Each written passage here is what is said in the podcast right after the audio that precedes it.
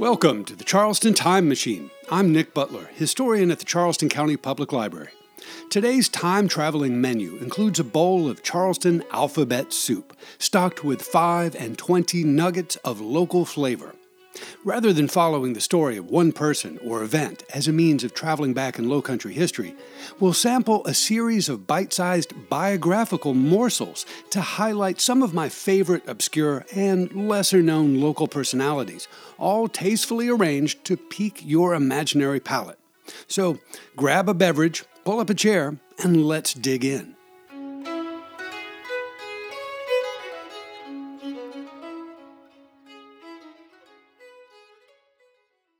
A is for Antigua, not the island in the West Indies, but an enslaved man who had a brief moment of local fame in the wake of the American Revolution. Sometime after the fall of Charleston in 1780, Governor John Rutledge promised to manumit or free Antigua, the property of Captain John Harleston, if he would act as a spy and gather intelligence about British activities in and around South Carolina. Governor Rutledge honored his promise after Captain Harleston's death in 1781. But free Antigua continued to engage in secret work around Charleston for the state's rebellious government. In March of 1783, the South Carolina legislature ratified a law to free Antigua's wife, Hagar, and their children as a just and reasonable reward for repeatedly risking his life to collect information that contributed to the Americans' victory. Perhaps their spying was even a family affair. We'll explore that story in a future program. B is for Broadhurst, as in the vocalist Dorothea Broadhurst. Born in England in 1774, she came to Charleston in November of 1801 after having performed on the stages of New York and Philadelphia for several seasons. In Charleston, the quality of her voice immediately made her a favorite at the local theater, at Vauxhall Garden, and at the exclusive concerts of the St. Cecilia Society. She was a spinster an only child who, since the age of 14, had supported her widowed mother, who came with her to Charleston. In the parlance of the early 19th century, Miss Broadhurst was esteemed for the quality of her voice, but not for the attractiveness of her person. After 11 busy months in Charleston, Dorothea Broadhurst died on the 1st of October, 1802, at the age of 28 years and six months, and was buried in the West Cemetery of St. Philip's Church.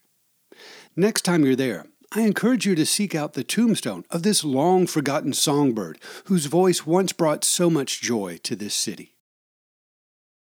C is for Cartwright, as in Hugh Carteret or Cartwright, a cooper by trade, who came to South Carolina in April of 1670 with the first fleet of settlers to this colony. While most of those first Europeans built their homes at a settlement they called Charlestown on the west bank of the Ashley River, Hugh Cartwright built his new home on a little spit of land called Oyster Point at the confluence of the Ashley and Cooper rivers. In June of 1672, when the Legislative Council of South Carolina was considering various strategies for defense against a hostile invasion, the Council gave instructions for the locations to which people should repair in the event of a Spanish invasion.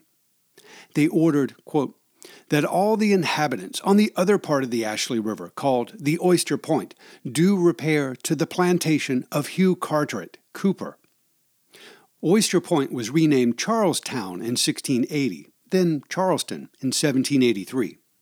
In short, Hugh Cartwright's house on the peninsula was one of the first built here, and it was considered a significant landmark and gathering place for the community, even before it became a proper town. D is for Daniels, as in Margaret Daniels, an obscure free mulatto woman who lived in Charleston at the turn of the 19th century. In April of 1798, Mrs. Daniels advertised the opening of her long room or ballroom in Church Street near Stoll's Alley. In November of 1801, she opened a school for free children of color who learned English grammar, handwriting, and arithmetic. That same month, the exclusive St. Cecilia Society held a business meeting at Mrs. Daniels' establishment in Church Street. In late March 1802, the long room of Mrs. Margaret Daniels was the site for the sale of various articles from the estate of an enigmatic woman named Mary Clodner Vesey, the wife of Captain Joseph Vesey, and the former owner of the enslaved man Telemaque, who purchased his freedom in 1799 and changed his name to Denmark Vesey. Who was Margaret Daniel, or Daniels, and what became of her? It's a mystery worth pursuing. E is for Eldridge, as in Miss Jane Eldridge, the proprietor of the most popular tavern in Charleston in the late 1720s and early 1730s, known as the Bowling Green House. The house and the adjacent large open green space belonged to Captain George Anson, but Mrs. Eldridge was the principal leaseholder. It was here that men gathered to eat, drink, socialize, and generally misbehave. The first documentary record we have of many sports being played in South Carolina took place at the Bowling Green House, where men wrestled and had foot races for cash prizes, where cockfighting was a common practice, where the earliest known horse races in the colony took place, and where the first rounds of golf in America were most likely played. The Bowling Green House was located on the broad path leading into Charleston, just north of the town boundary. Today, if you stop for a drink near the northeast corner of King and Society Streets, you're within a few steps of Mrs. Eldridge's long forgotten pub. F is for Fayol, as in Pierre or Peter Fayol, a native of France who arrived in Charleston in 1794 among the many refugees fleeing the revolution on the island of Saint Domingue, now called Haiti. In Charleston, he quickly earned a reputation as the most talented dancing master in the city, at a time when every young lady and young gentleman took dancing lessons.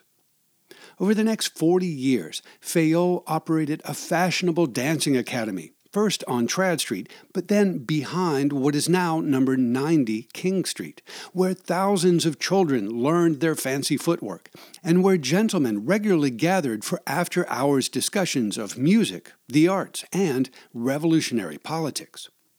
Peter Fayol was among the founding members of the Société Française of Charleston, which was organized at his studio in 1816.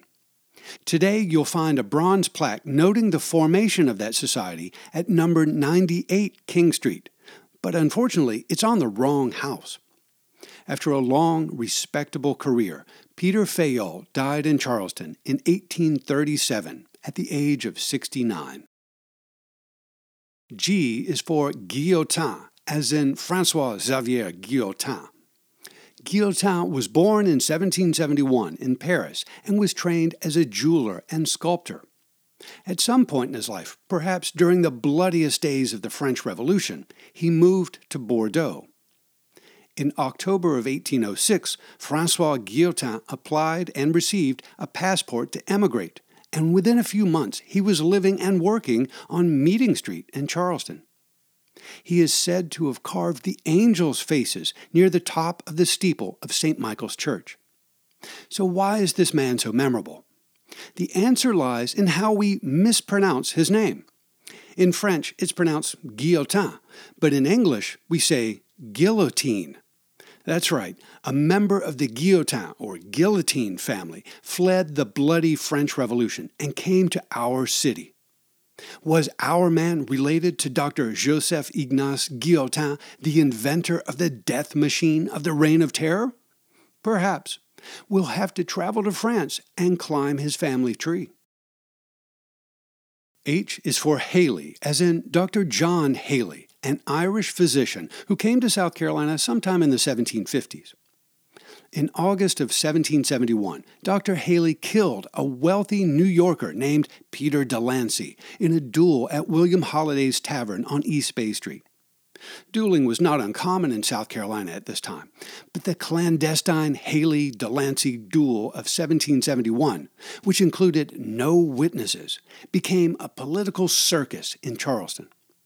In John Haley's murder trial, four years before the first shots of the American Revolution, the pro American members of the Whig Party lined up to defend him, while the Royalist members of the Tory Party roundly condemned him. The jury found Haley guilty of manslaughter in October of 1771, but the governor immediately granted him a pardon. Nobody remembered Dr. John Haley after he died quietly in January of 1776, but his 1771 trial foreshadowed the coming political firestorm that led to our break with Great Britain. I is for Joor, as in Klaas Joor, a Dutch immigrant who came to South Carolina in the early years of the 18th century. He may have ventured down from New York, but it's possible that he was one of several Dutch engineers who arrived here in 1713 to build windmills. At any rate, Klaas Joor bought a piece of property outside the town's defensive walls, near what is now the southeast end of Church Street. Somewhere in this vicinity, he erected or was paid to erect a small bastion or fort to help defend the town in the event of a Spanish invasion the name of Joor's Fort or Joor's Bastion appears only a few times in the legislative journals of the 17 teens and early 1720s, but its precise location is a mystery. Joor's fort was gone before 1730, and I have not yet found any evidence of its fate. The Dutchman Klaas Joor and his fort vanished centuries ago, but his family name continued in our community into the 20th century. J is for nobody. I'm going to skip the letter J just to make a point. In the first century of South Carolina's history, as in contemporary Europe, the letters I and J were interchangeable. In the handwritten records of the government of early South Carolina, you'll find that indexes of things like property records, tax receipts, probate records, and other materials commonly exclude the letter J. It wasn't until after the American Revolution, and really into the 19th century, that the letter J began to take on an identity of its own, separate from the venerable letter I. K is for Kizell, as in John Kizell of Africa and South Carolina, who is one of the pioneers of the Republic of Liberia. A native of Sierra Leone, he was captured and brought to South Carolina as a slave. Here he was purchased by a German immigrant named Kizell or Kaisel, and so he took the name John Kizell. Sometime during the British occupation of Charleston, around 1781, he fled from his master and joined the British forces. As a free black loyalist, Kizell departed Charleston with the rest of the British occupation force in December of 1782 and went to Nova Scotia. A decade later, in 1792, he was among the first group of former African slaves who returned to Sierra Leone and began planning a new settlement as a place of refuge for persons of African descent who sought to return to their ancestral land. John Kizell and the others faced hardships and setbacks, but their dream was finally realized with the creation of the Republic of Liberia.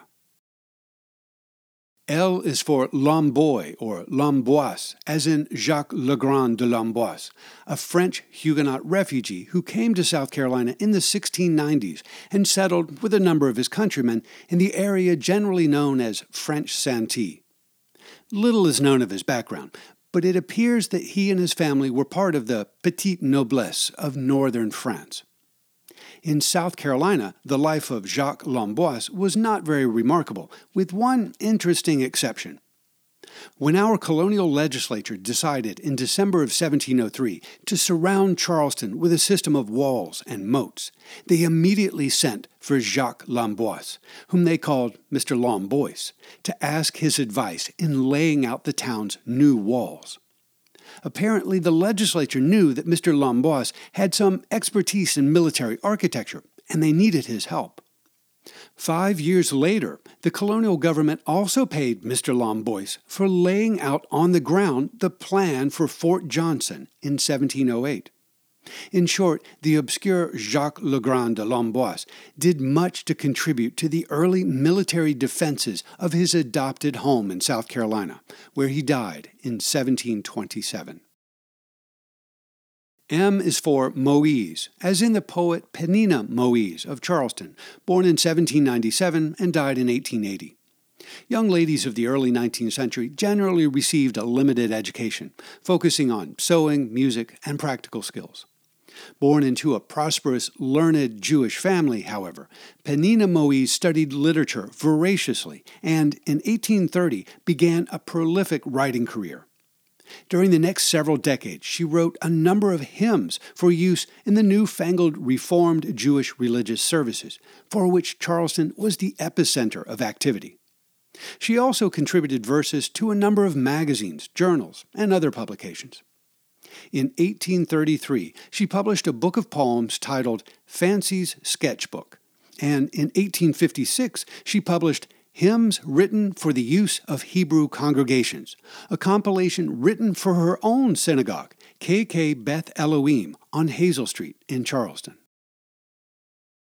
N is for Nachi or Natchez, as in the remnants of the Natchez tribe of Mississippi. In 1729, after the Natchez attacked French colonists who had intruded on their ancestral lands, the French retaliated with a war of extermination and drove the tribe's few survivors eastward. In 1733, the first members of the Natchez tribe came to Charleston to scout for a new settlement. Nine months later, the king of the Natchez arrived in Charleston to seek permission to settle in South Carolina.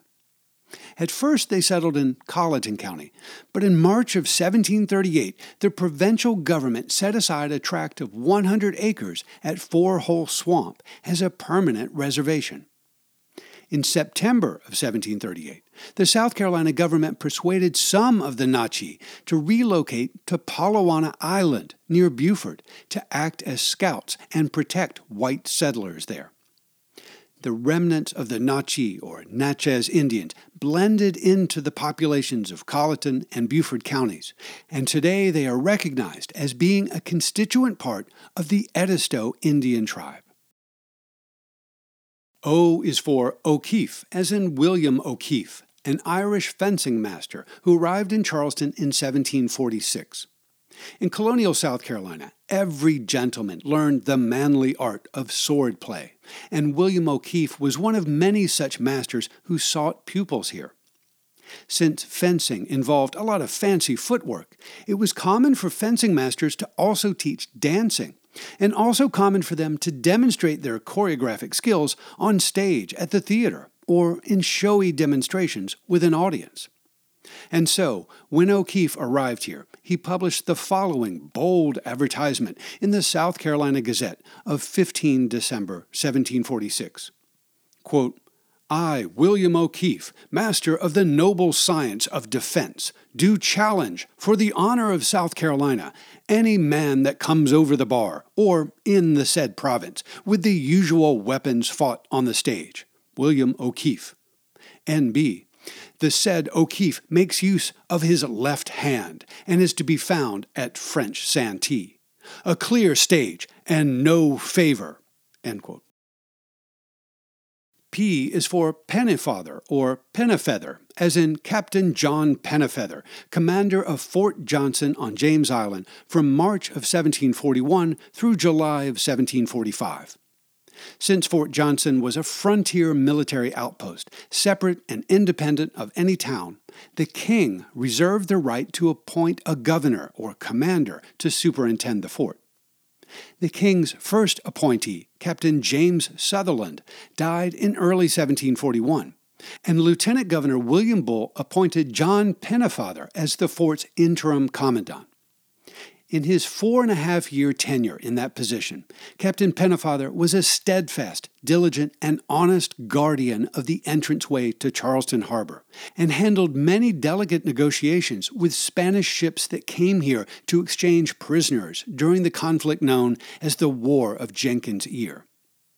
When the king's next appointee for the post, Mr. John Lloyd, arrived at Fort Johnson in the summer of 1745, John Pennefather dutifully resigned his position, received the thanks of our governor and all his troops, and disappeared into obscurity.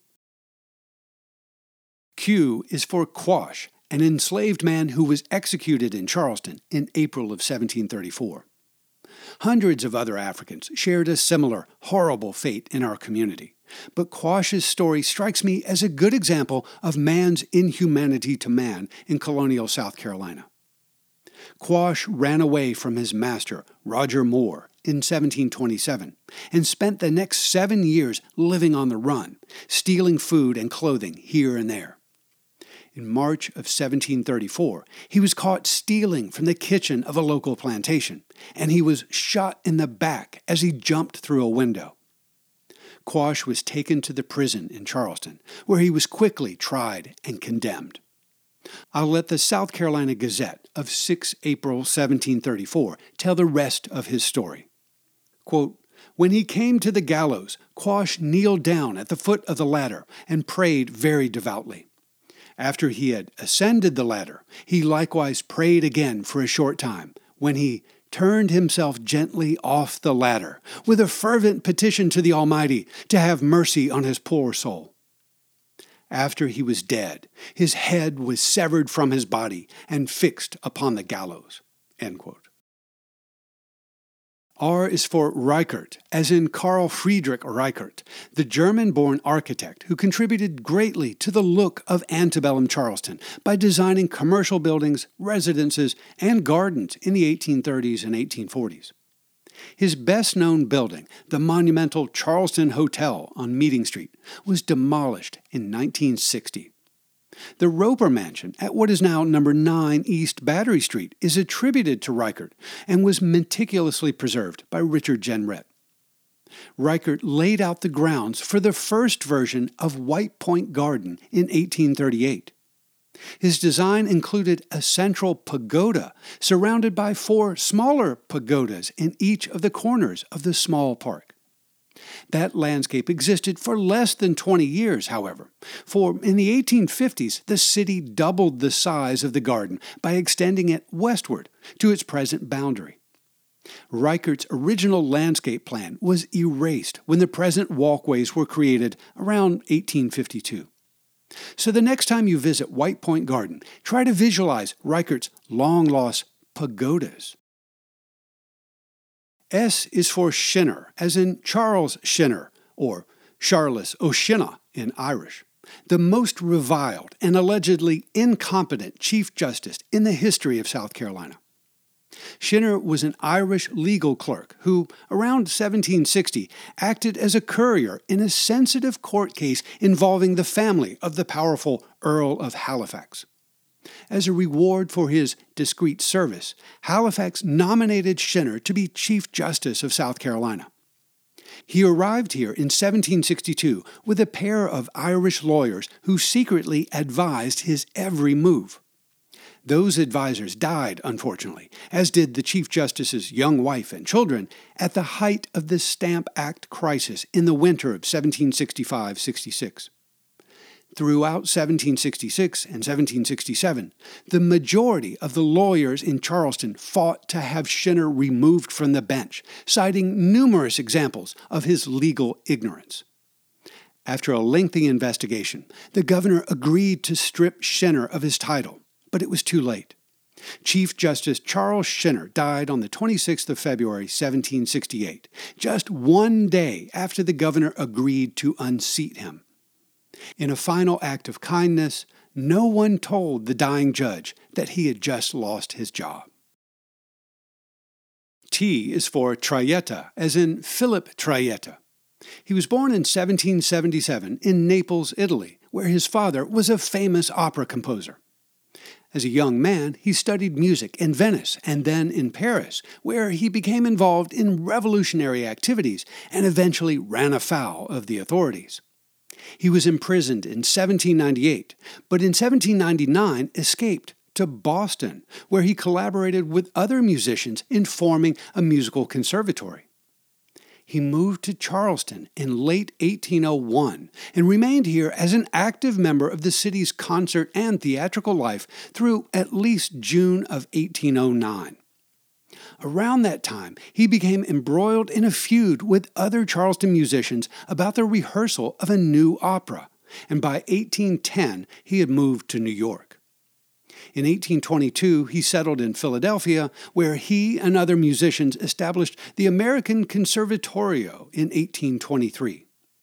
In short, Philip Trajetta, who died in 1854, was an important Italian American musician who added significant color to the golden age of music and theater in Charleston. U is for Utting, as in Captain Ashby Utting of the British Navy, who was stationed in Charleston on several occasions between the 1720s and the 1740s. Captain Utting first came to South Carolina as a junior officer of the HMS Happy, and then under Captain George Anson aboard the HMS Squirrel.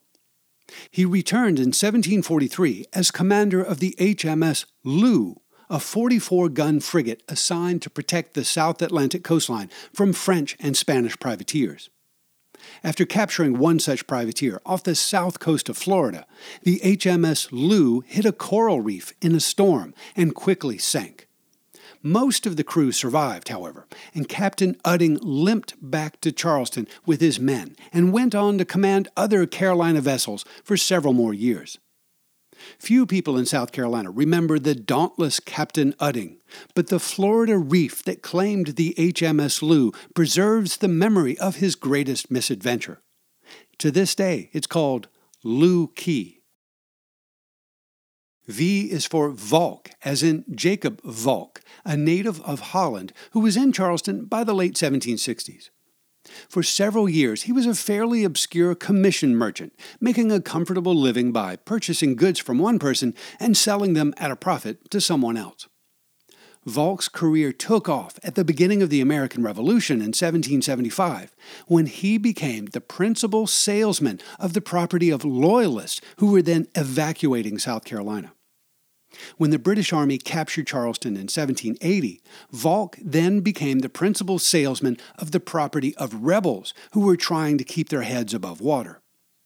In short, Jacob Valk made a killing as a real estate speculator and middleman during the Revolution. By remaining neutral, he capitalized on everyone's misfortunes. When the British evacuated Charleston in 1782, the South Carolina General Assembly immediately banished Valk and confiscated his property. He returned to Holland, and his family tried for decades to regain some of its Carolina fortune. W is for Willimon, as in Jacob Willimon, a German butcher born about 1742, who immigrated to Charleston in the mid 1760s. Willimon didn't do anything particularly remarkable, but his career provides a great example of why poor Europeans flocked to colonial South Carolina. He came here with nothing but his trade, slaughtering and butchering animals, and worked hard to make a living. By first renting the labor of an enslaved assistant, Willimon earned extra money that allowed him to purchase a slave, to whom he taught the art of butchering. In a short time, Willimon made more money and bought more slaves, and eventually he started investing in real estate speculation. By the 1790s, the Willimon family owned extensive properties in urban Charleston and in the countryside, and you can be sure they weren't touching animal carcasses anymore. Jacob Willimon, who died in 1820, went from poverty to luxury in one generation, and his descendants prospered. Think about that the next time you drive down Willimon Street in Charleston. X is for Xavier, as in St. Francis Xavier. In 1829, Bishop John England, the first bishop of the Catholic Diocese of Charleston, established a new religious order here called the Sisters of Charity of Our Lady of Mercy, better known by the initials OLM. In 1882, the OLM founded St. Francis Xavier Infirmary in a building near the corner of Calhoun Street and Ashley Avenue. In time, the infirmary expanded into a full service hospital, and in 1989, the Sisters of Charity of Our Lady of Mercy transferred the sponsorship of St. Francis Xavier Hospital to the Sisters of Bon Secours, a larger international religious order of nuns. For nearly 20 years, the hospital was known as Bon Secours St. Francis, having dropped the name Xavier from its title.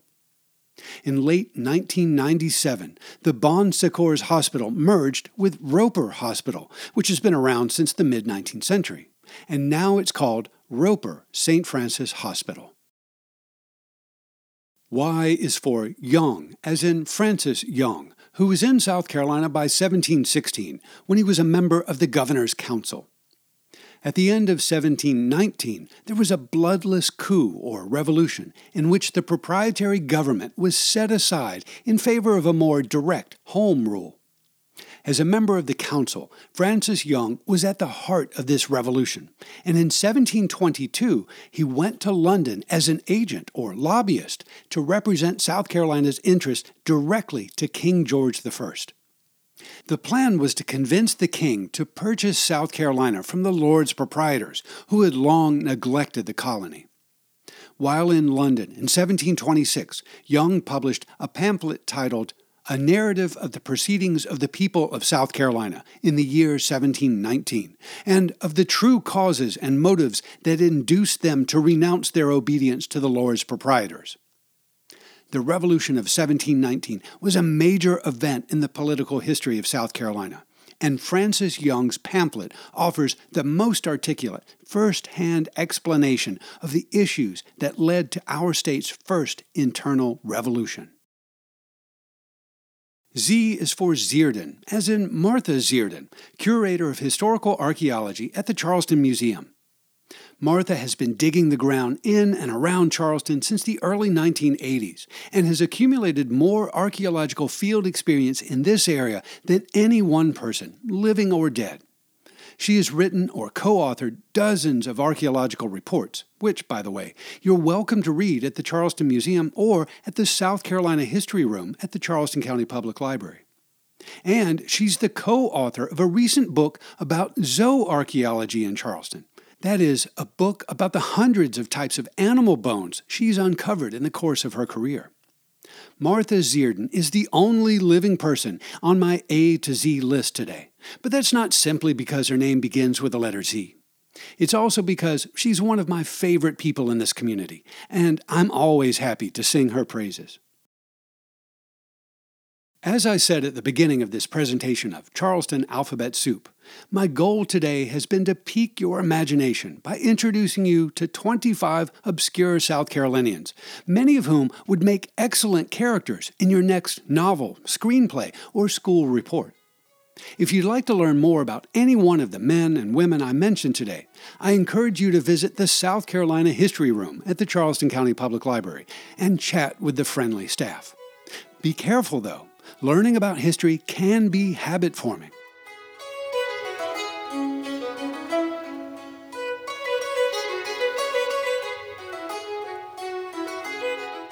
CCPL is your home for local history. If you'd like to learn more about our resources, discover upcoming programs, or just explore the Charleston Time Machine, check out the library's website at ccpl.org.